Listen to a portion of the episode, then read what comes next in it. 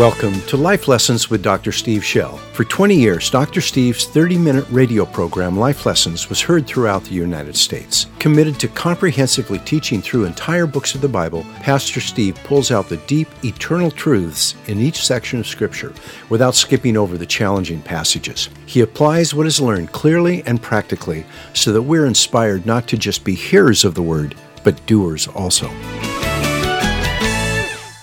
Would you take your Bibles out? We're going to the Gospel of John. Home again. John 18. I'm starting at verse 1. We have, to set this up, uh, we have for chapters 13 through 17 have all been Jesus preparing his disciples for his departure. Uh, this has been him pouring into them the deepest sorts of spiritual truth how to walk in the Spirit, how to hear the Spirit. He wanted them to function as he had functioned. He wants us to function as he functioned. He, he taught those things. Started out by washing their feet, served them Passover. Judas goes out and, and is in the process of reporting him to the temple authorities. And during that time, he teaches them some more, takes them out of the room because he knows Judas will come back with the police. He then goes out somewhere in Jerusalem and finishes his teaching and then when he's finished with that, he lifts his eyes, looks into heaven, and starts praying. First of all, for himself. He asks God to give him the promises that he's, he is due for his faithfulness, he, and, and that is souls. And then he prays for the 11, and then he prays for us. His most beautiful prayer in, in, in the world. And he prays those things. And then it says this When Jesus had spoken these words, he went forth with his disciples over the Kidron, the ravine of the Kidron, where he was a, there was a garden in which he entered with his disciples. Now, Judas also, who was betraying him, knew the place, for Jesus had often met there with his disciples. Judas, then having received, and mine says the Roman cohort. Does you say anything like that? That is not in the Greek. There's no word Roman whatsoever. That's completely the translators putting it in because they think, because they've seen a whole lot of Easter plays. And the word cohort isn't there. It's a Greek word meaning band, simply a band, a band of soldiers, uh, or a band of other things. Uh, and of, of the band and the officers from the chief priests and the Pharisees. The, the, the temple had its own police force. They were Levitical police. And they're cycled through. It goes clear back. I give you in your, in your daily Bible study the, the references. You can look it up and see it for yourself. Uh, it goes way back to the time of David. David set it up.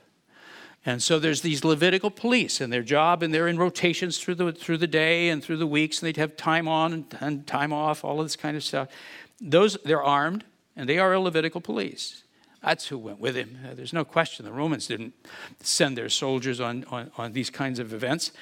Uh, officers from the chief priests and the Pharisees came there with lanterns and torches, literally, literally lamps and lanterns, and weapons. And, and the weapon is simply a wooden stave. That's the word it says. It doesn't just say weapons, it says staves. They took big old clubs. So they have clubs and they got lamps. And these will be these oil lamps with the wicks burning. And they can have multiple wicks on them, and then you have like three strings, and you hold it at a length. Or some of them have a housing around it, a ceramic housing, so that the wind doesn't blow the, the lamps out. They, they had those things in those days. So they're, they're walking uh, through the moonlight with these, with these lamps, carrying uh, probably swords, but also wooden staves. That's said in another gospel. All right, so Jesus knowing, verse 4, all things. Would you say knowing all things? That were coming upon him. Say that. Went forth to, and said to them, Whom do you seek? Say, went forth. went forth. They then answered him, Jesus the Nazarene. He said to them, He didn't say, I am he. He said, I am. And Judas also, who was betraying him, was standing with him. I think John marvels at that. So when he said to them, I am, he drew back, they drew back and fell to the ground. Therefore, he again asked them, Whom do you seek? And they said, Jesus the Nazarene. And he said, I told you that I am. So if you seek me, let these go their way. Say, let these go their way. John says, to fulfill the word which he spoke. This is part of his prayer, probably about 30 minutes ago, maybe within an hour. Of those whom you have given me, I lost not one. He said that to the Father. Simon Peter, then, having a sword, drew it and struck the high priest's slave and cut off his right ear. And the slave's name was Malchus. Interesting John bothers to tell us his name, isn't it? Like, why do you need to know the name of this guy? It may be that he became a believer. Uh, now, picture this. Do you remember what happened with that situation? Peter's really messing everything up. He, uh, you know, Jesus is trying to negotiate his disciples' freedom. Do you see that? He steps forward and says, I'm he, leave them alone. He's protecting us. This is that shepherd who's, who's covering his sheep right here. P- Peter pulls out his sword, and he's obviously no good at this, and he wails and he lops the guy's ear off. We've got a crisis now. I mean, they could just, this could, this could blow it. So Jesus, I, I would uh, suppose, it doesn't say, picks the ear up and sticks it back on. Now, if you were Malchus, would that impress you? It would, wouldn't it? I think that's why we know his name. I think that's why we know his name. It's like, who is that guy? You have to ask, who is that guy? Yeah, hallelujah. So Jesus said to Peter, Put the sword into the sheath. The cup which the Father has given me, say, the cup which the Father has given me. Shall I not drink it? Say it again the cup which the Father has drink, given me, shall I not drink it? All right. Unfortunately, we talk about the cup, cup of suffering. Unfortunately, it is not possible to rescue people out of the darkness of this fallen world without suffering.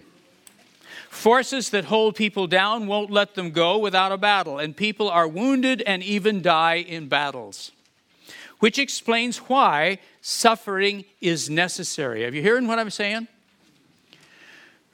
People often, we, we would like to have a Christianity that has no real suffering to it.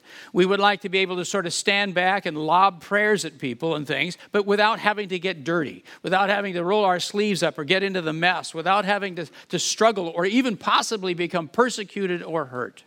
We'd like that kind of Christianity, but it doesn't work like that. We live, and it isn't God's will. It's not like He likes to have us suffer. He doesn't want to have us suffer, but suffering is necessary. Why? This planet is held in the grip of, of demonic deception. The devil doesn't own this planet. I hear people say that. That's not true at all. The devil is a usurper. He has come in and gained his authority by deceiving the human race to whom this planet was given. He's a liar and a deceiver. He's grabbed our minds and grabbed our hearts. He's grabbed our flesh and he's enslaved us until we serve him and he dominates the planet through us and through his deception of us. And so people are caught. They're held by what Jesus calls the strong man. They're held in the grip of the strong man, and they have to be taken from him. He will not give them up freely. So whether it's addictions, whether it's depression, whether it's, it's, it's unbelief and lostness, whether it's whatever it is, people have to be seized and taken out of that. And those are battles. And if you and I aren't willing to have a battle, if we aren't willing to participate in that kind of thing, people will not be freed through us. We will be barren. Do you hear me? So, the, the kind of suffering we're talking about, and I'll clarify it more, is not just the suffering of life. It's the suffering of the battle. But not all forms of suffering have the power to rescue people, only a certain kind. Most have no redemptive power at all. They are just the tragic fruit of our own wrong choices or of living in this sinful and broken world. I, I wanted to use the term collateral damage. You, you can't live on the planet without us hurting you. I mean, if you haven't been hurt yet, just stick around, man. We'll get you just life does. Sinful people, bad decisions, stupidity. uh, all, all, around us. In fact, the very diseases uh, that many people are suffering as a result of pesticides, it's a result of the, uh, our very DNA. Do you know that the human DNA now is so contaminated with, with RNA? Uh, just through all the viruses and diseases, like 50% of our, of our, of our genome is, is, is RNA now. It's contaminated. We're full of junk. Whose fault is that? The creators? He didn't do this. We opened the door to this mess. And so the planet's devolving, it's declining, it's decaying. And so people get sick and people get contaminated and, they, and people cheat in the way they make our food or various things and, and we get sick from it. It's not God's fault. That is not God's fault. We live in a broken, sinful planet, and all of us get sprayed with the, with the collateral damage of it.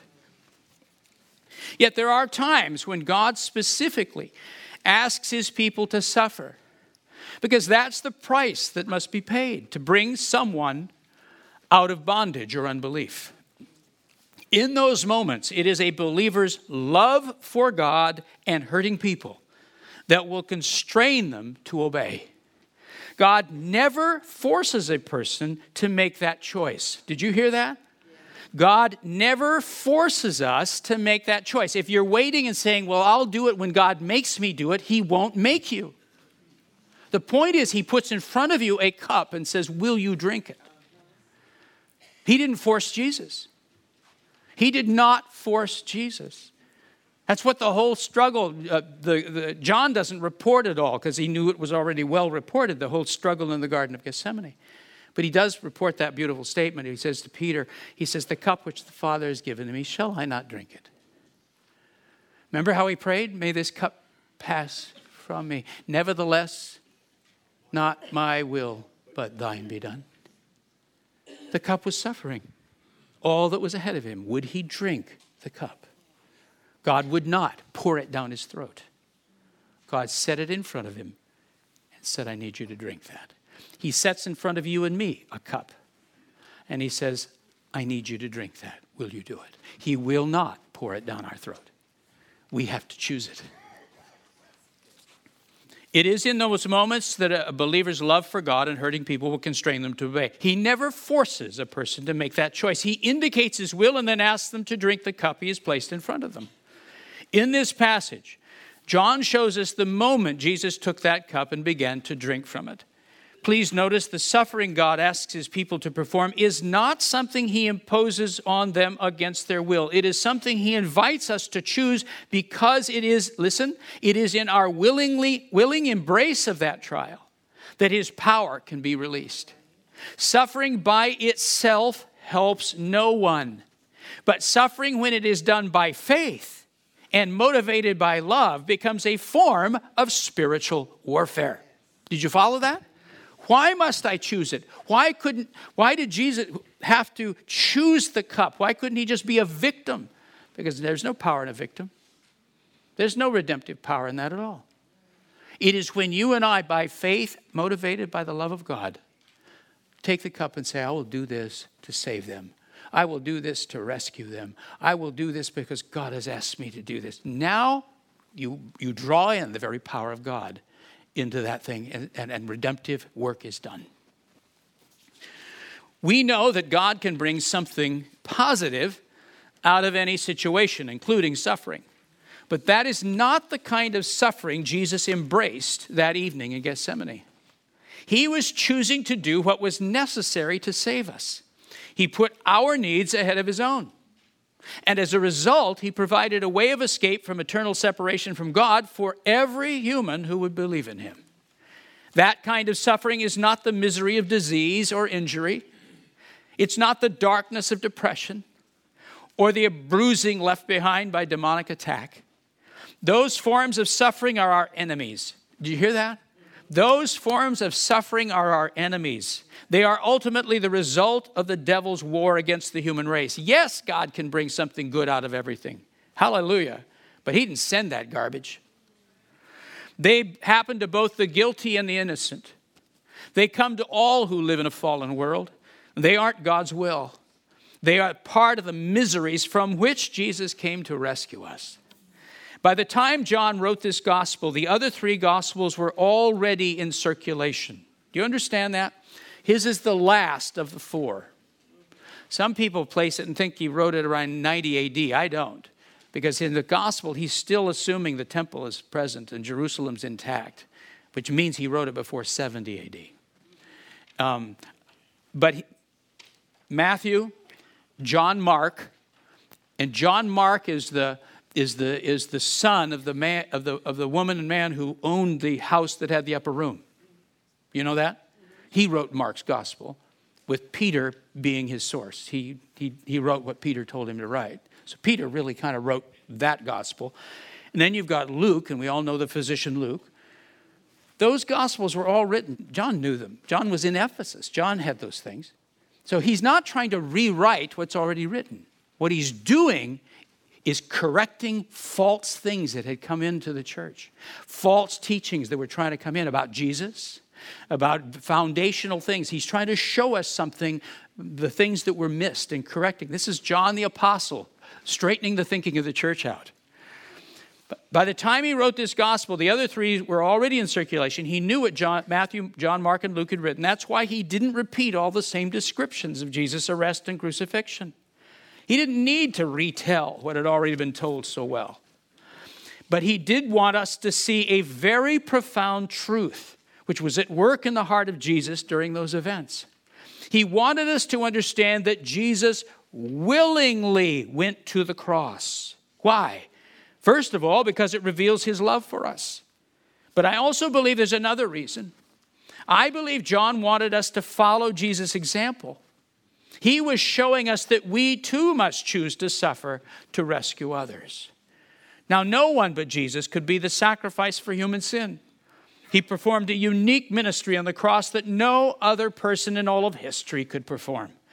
But the fact that he willingly chose to suffer for us models an element of discipleship. Each of us must choose to follow. We can't die for lost people, only he could do that. But in order for the power of his redemption to reach lost people, God's people must be willing to suffer. I'm going to read that again. In order for the power of the, his redemption to reach lost people, God's people must be willing to suffer.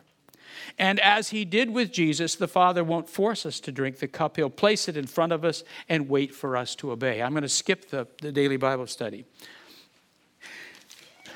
Let me just tell you what you did.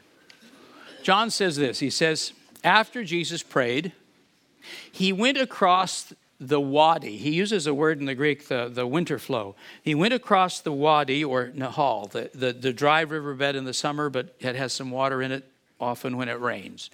Uh, he went across that into the Garden of Gethsemane. He doesn't say there's a, a little garden like you, somebody planted a nice garden with daisies. The word in, in, in, in Greek, it's, it's, it's, it's kapos, keep. It's a place of wall, a surrounded enclosure. And of course, it's, it's Gethsemane. And the word Gethsemane, it, it means the olive press. And when you go to Israel, uh, you'll see olive presses. and they're, they're severe matters.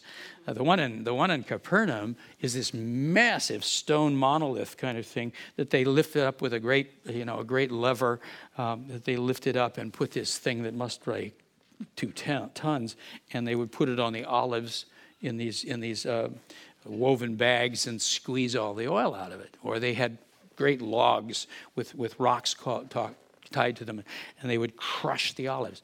Boy, what, a, what an image there, huh? He went to this keep this surrounded area, which had an olive press in it. They crushed all the oil out, and he waited for them to come. So, John is showing us the willingness of Jesus in this.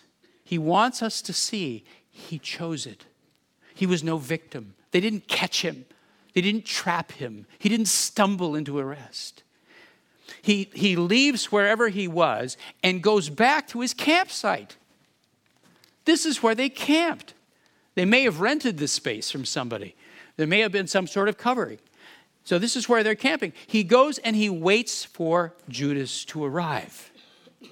And then, and then when, when Judas and the mob arrive, he, he, he watches the lanterns coming across the Kidron. He can watch them coming through the olive grove. You know, can you imagine the, the light being sh- sparkling through the, the thing as they come. Hear the feet. This is no, he, he waits for them. And then John says, he came out of that keep. He came out of that uh, enclosure area, walks out, and he confronts them and says, Who are you looking for? And they said, Jesus the Nazarene.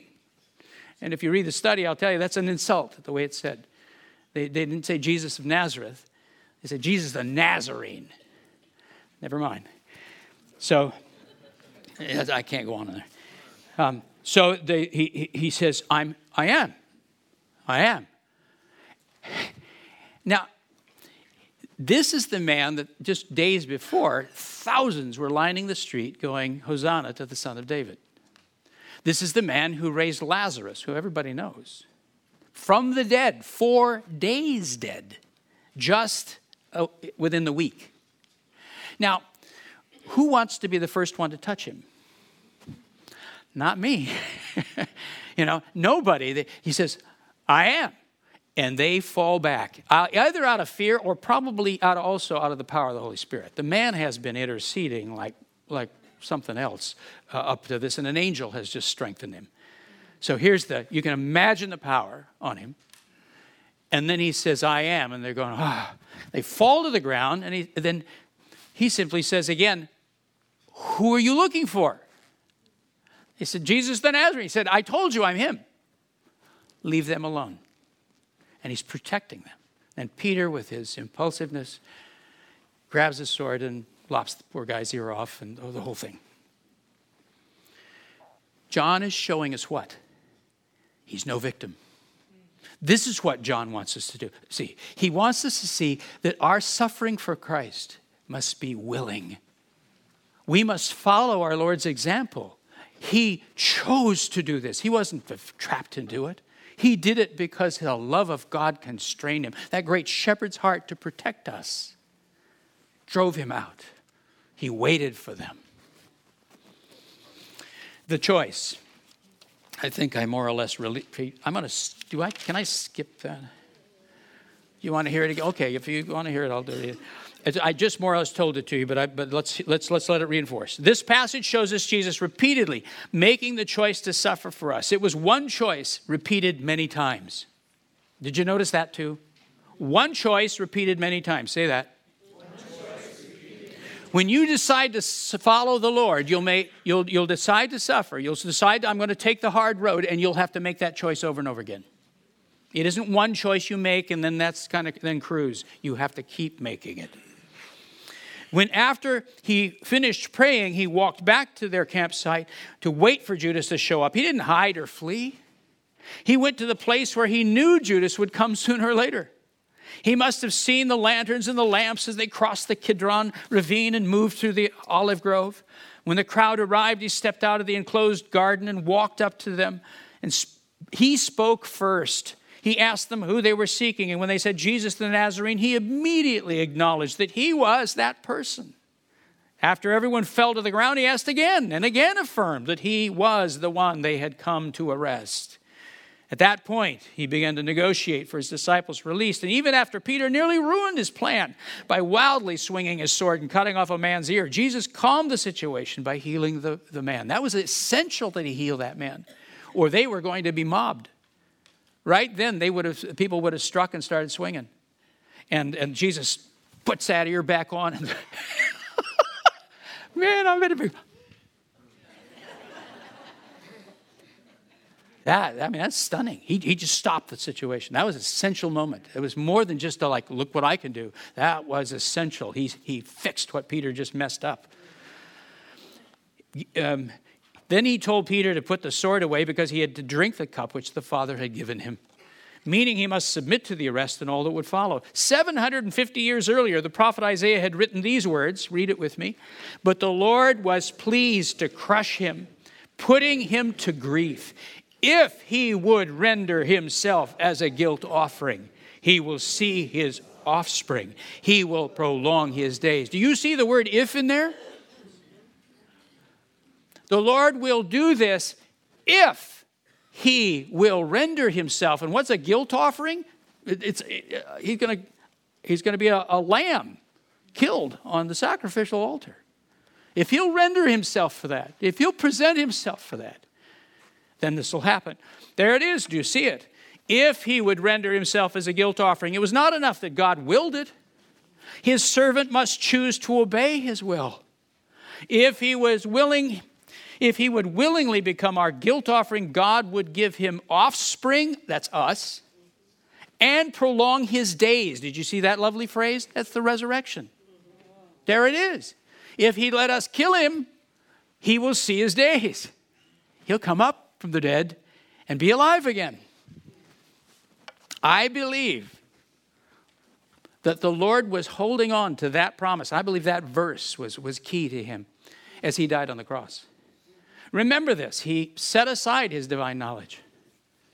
He died as a man in faith, a man trusting that the promises of God would happen. Can you imagine letting people do that to you?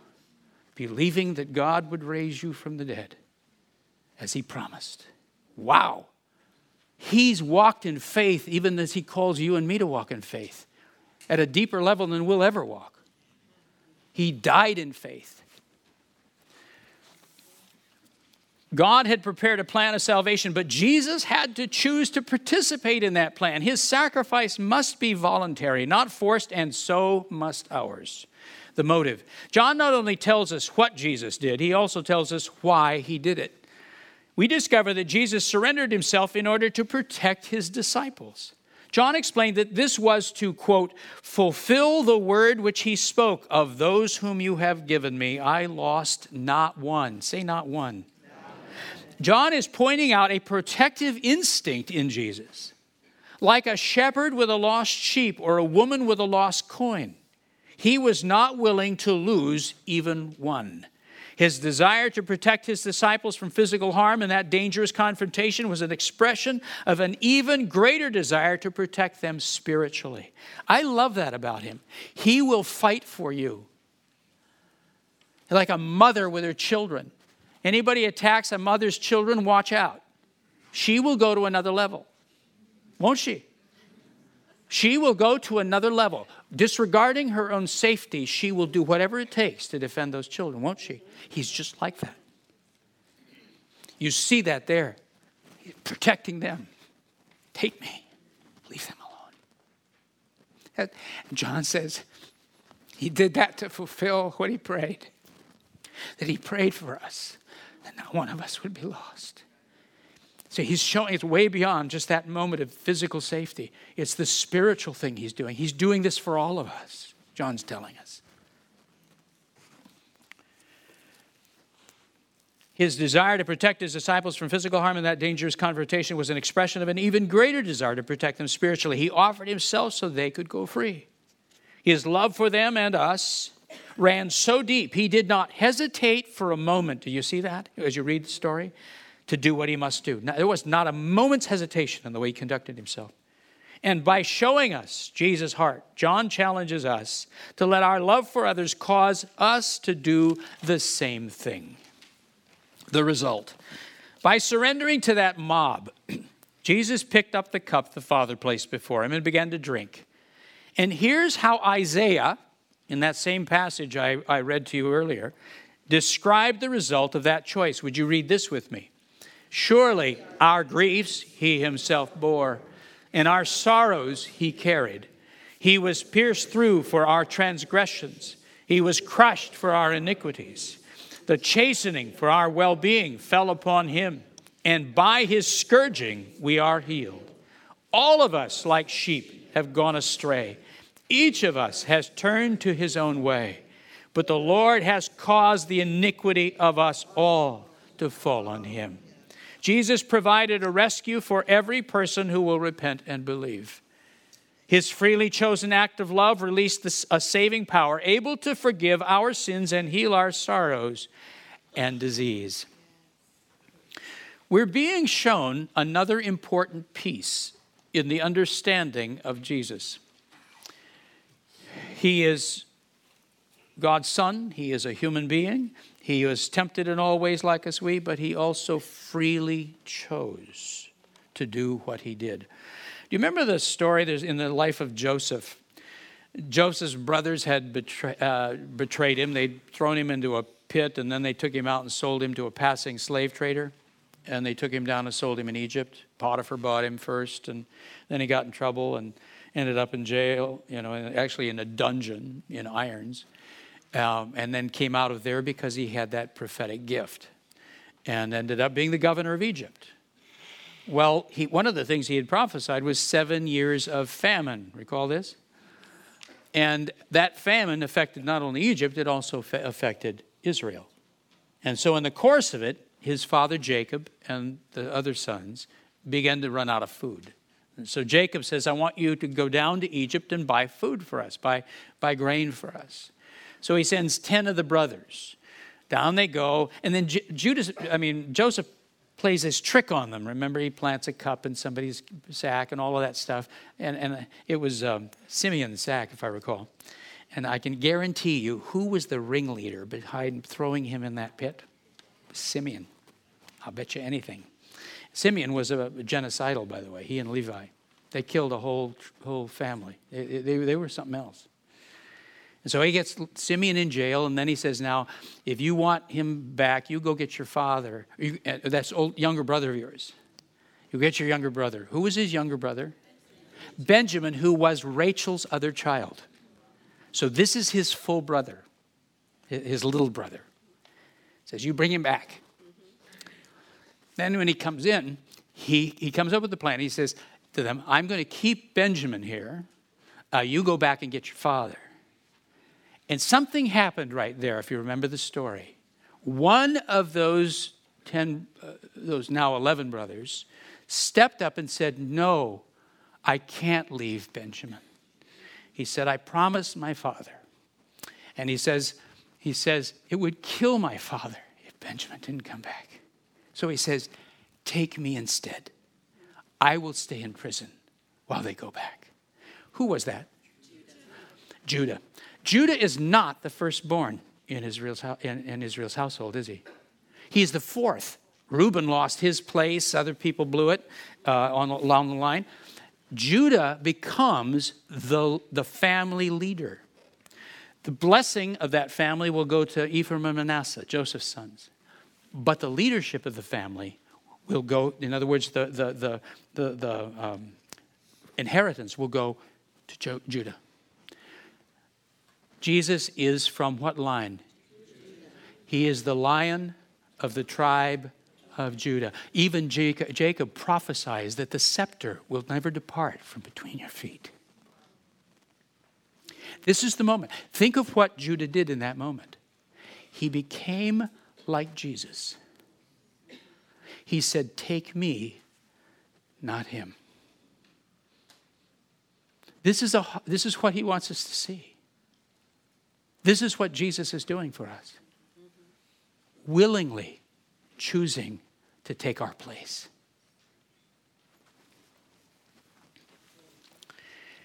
The, and the example. No, where did I end up? Am I good? I'm on it. As John's description of the crucifixion continues, we will watch Jesus make this same choice over and over again. And as events move closer to his death, his motive becomes more and more evident. It was his love that compelled him to die for us. By showing us Jesus' heart, John is not only teaching us the truth about why Jesus did what he did, he wants us to follow in Jesus' footsteps. He wants us to allow God's love to compel us to make the same selfless choices. Redemptive suffering. There are many ways God asks his people to suffer in order to rescue lost and hurting people. It may involve enduring patiently with a difficult person for a long time, waiting hopefully for God to break through the unbelief that grips that person's heart. I don't want any hands, but I'll bet you there's a bunch of us here right now who are having to wait patiently while someone's heart finally opens up to God. And it's suffering, isn't it? Sometimes you stick in a situation and you keep praying, and it's just you're dying inside. You so want to get away from that. You so want to cut that tie and stop loving. And you're not allowed to. Don't tell me this isn't suffering. But you have to keep praying and you have to keep believing and you have to keep those channels open and you're miserable. Welcome to the redemptive love of Jesus Christ. This is how captives are pulled out of the arms of the strong man. It is requires that kind of suffering. It may mean going into situations that aren't safe or serving in a difficult assignment in order to heal, teach, or comfort people. It may mean changing career plans. It may mean giving up lucrative income to work harder for less money. It may mean doing something miserable day after day, year after year, because people we love are depending on us. But whatever need we're called to meet, suffering will always be a necessary part of it. We must love people enough to do what God says is necessary to help them. And that choice to suffer must be made over and over again. And the only motive strong enough to cause us to drink that cup is love. A deep protective instinct that compels us to do whatever we have to do to rescue our beloved. Do you notice that I use the phrase whatever God says? Did you say say God says? You see that in there? There are people who want you to do things for them and then and the love of God will actually compel you not to. It's called tough love. So what we're not saying is respond to every need respond to every demand that's placed on you and let people let people walk on you like a, like a doormat that is not at all what we're talking about what we're talking about is god's assignments when he says you stick with this thing when he says you do this when he says you change uh, go to the mission field we've, we've got people right now several in, in the church who are who are stepping out into the mission field, leaving family, leaving the security of their home, leaving good jobs, leaving all sorts of stuff, and going out into who knows what Everybody's crying. I was sitting with somebody the other day and just tears in the eyes, you know, the pain of leaving, the pain of this whole thing, it, it, it, it, and, and the family's pain as they go. It's painful, it is suffering. They feel deeply called, and I have no doubt that God will use them powerfully. You follow this? Welcome to Christianity. Welcome to discipleship. This is how we follow Christ. He willingly, lovingly chose these things, and we do too as we follow him. Our, our perfect sacrifice.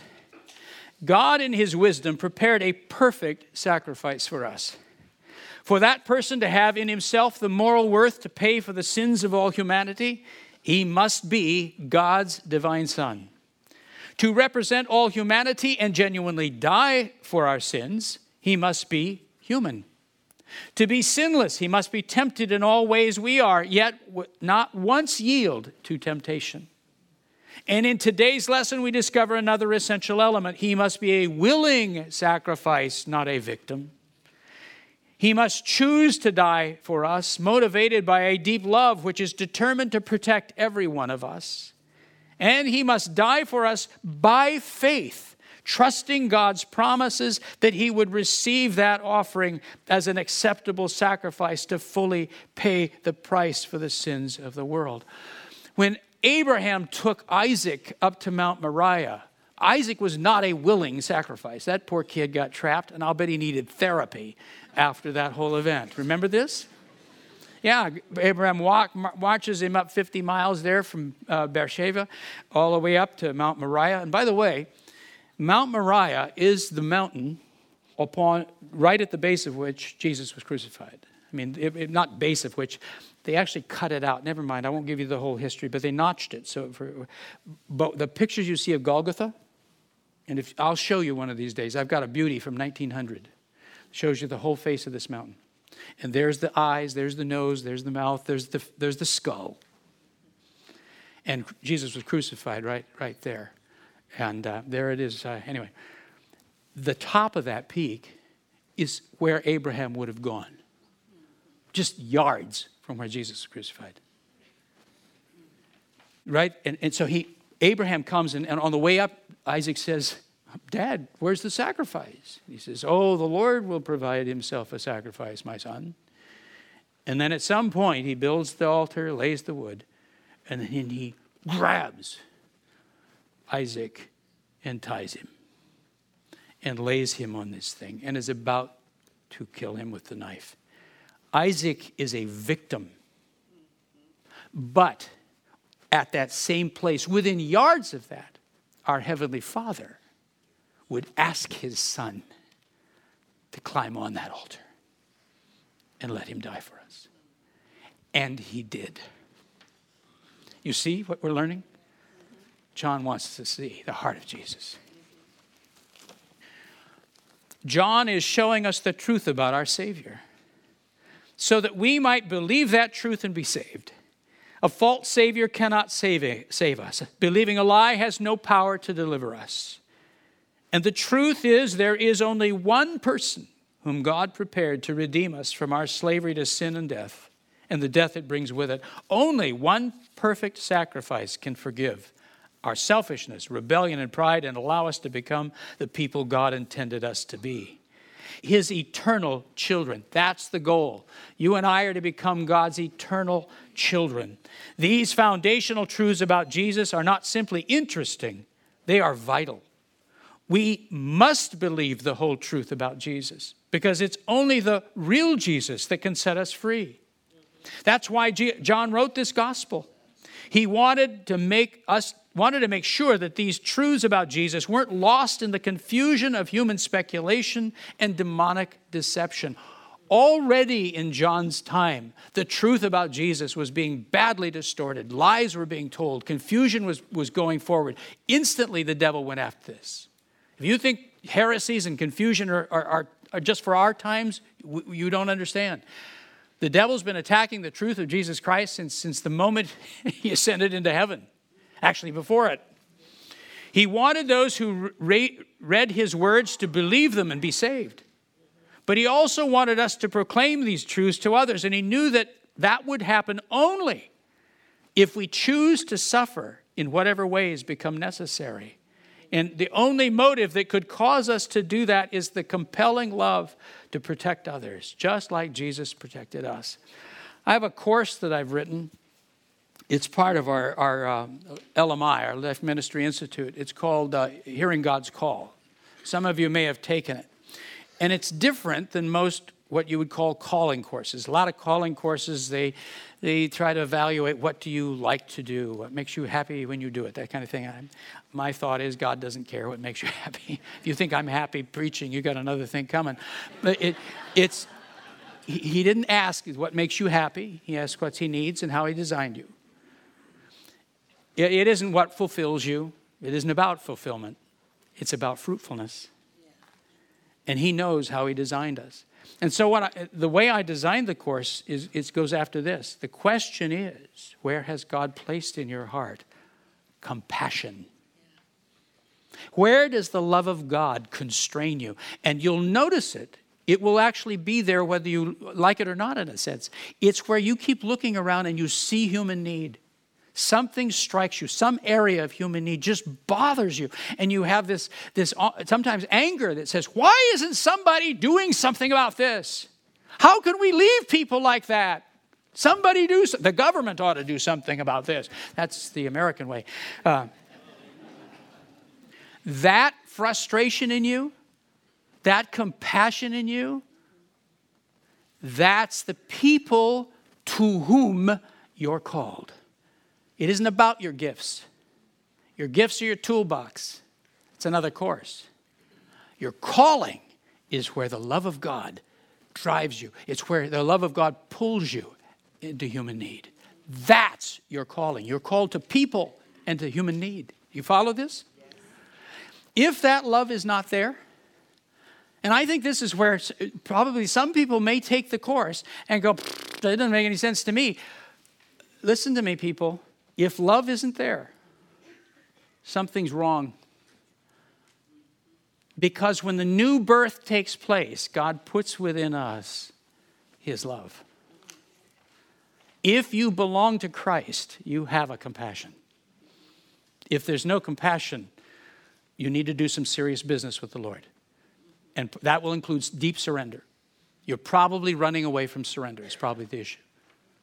But just bow your knee to Him, trust Him, give Him, give him your life. And you will find your heart, out goes the heart of stone, and in comes a heart of flesh.